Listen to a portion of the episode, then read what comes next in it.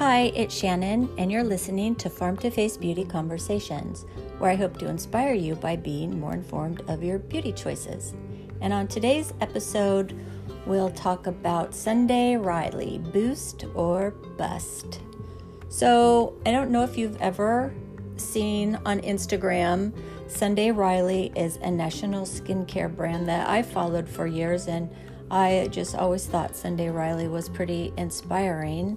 Um, and she is known for doing high performance ingredients in her skincare. Um, she's got a huge loyal following, um, loyal customers, and she got caught. She got her caught with her hand in the cookie jar. So, what happened?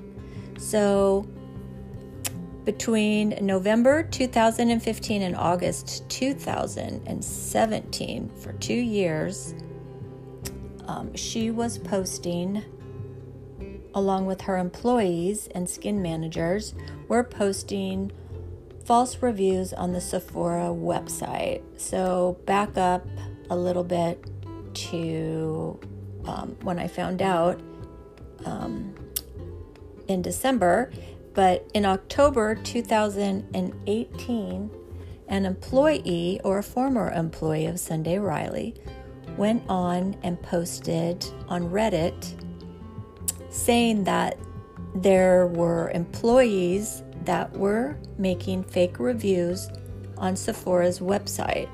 So the Federal Trade Commission got involved and they did an investigation um, from that post that was on Reddit, and she got caught posting fake reviews by her employers, employees on Sephora's website.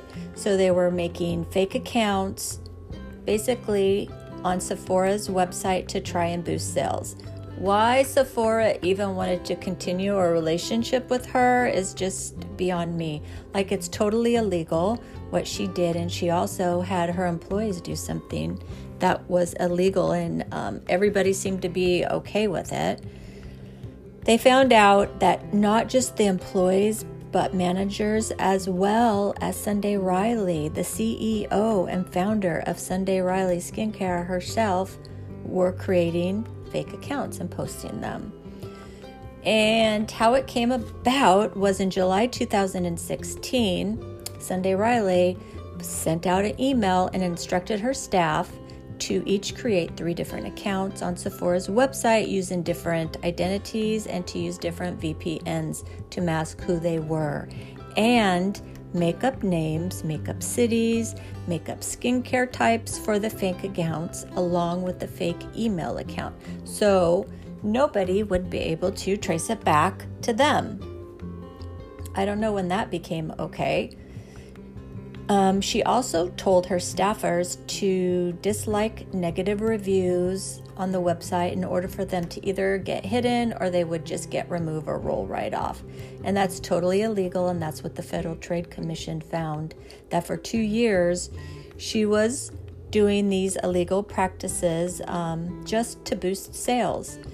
She may have boosted sales, but she also got busted under it. And I was thinking, um, as I watched everything on play, I thought that she was going to get huge fines and be eh, pretty much in a lot of trouble.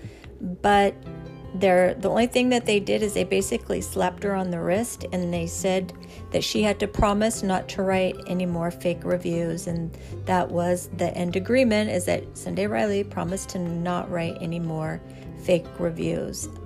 Uh, I think that's really bad. There's some people in the Federal Trade Commission when I was writing our reading an article on Buzz News that said, you know, that was really bad to do. They're not really setting a precedence for other companies doing it.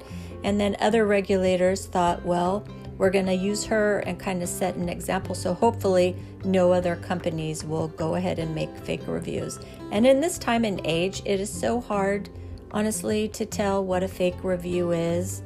Um, especially if you go on to that brings up Amazon and eBay. I would never sell my products on Amazon or eBay. Um, we're a reputable, small, independent beauty brand company.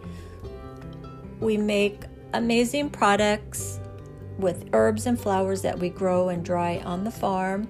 They're made right here. I'm in my studio right now making some creamy oil cleanser. Um, and that's not a practice that I would ever do. And it's almost a slap in my face because independent beauty brands that are small like me, like we're 24 7, seven days a week, we're in the trenches, just doing anything and doing festivals and events and pop ups and trying to get wholesale accounts just to get our products into the hands of customers because we want loyal followers too. I don't do all this just for the fun of it. I do it because I have a really great brand and I want people to love it just as much as I do. So I I don't even know where this like is there going to be an ending to this? Uh, are other skin brands doing this that you don't know about? That's the sad thing. We don't.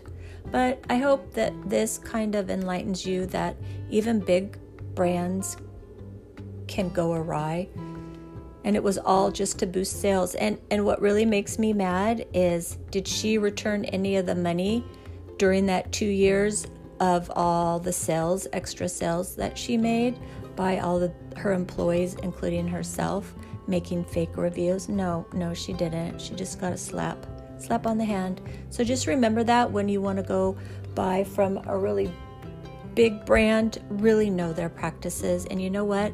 I'm pretty sure she started small like me one one time. She was small like me.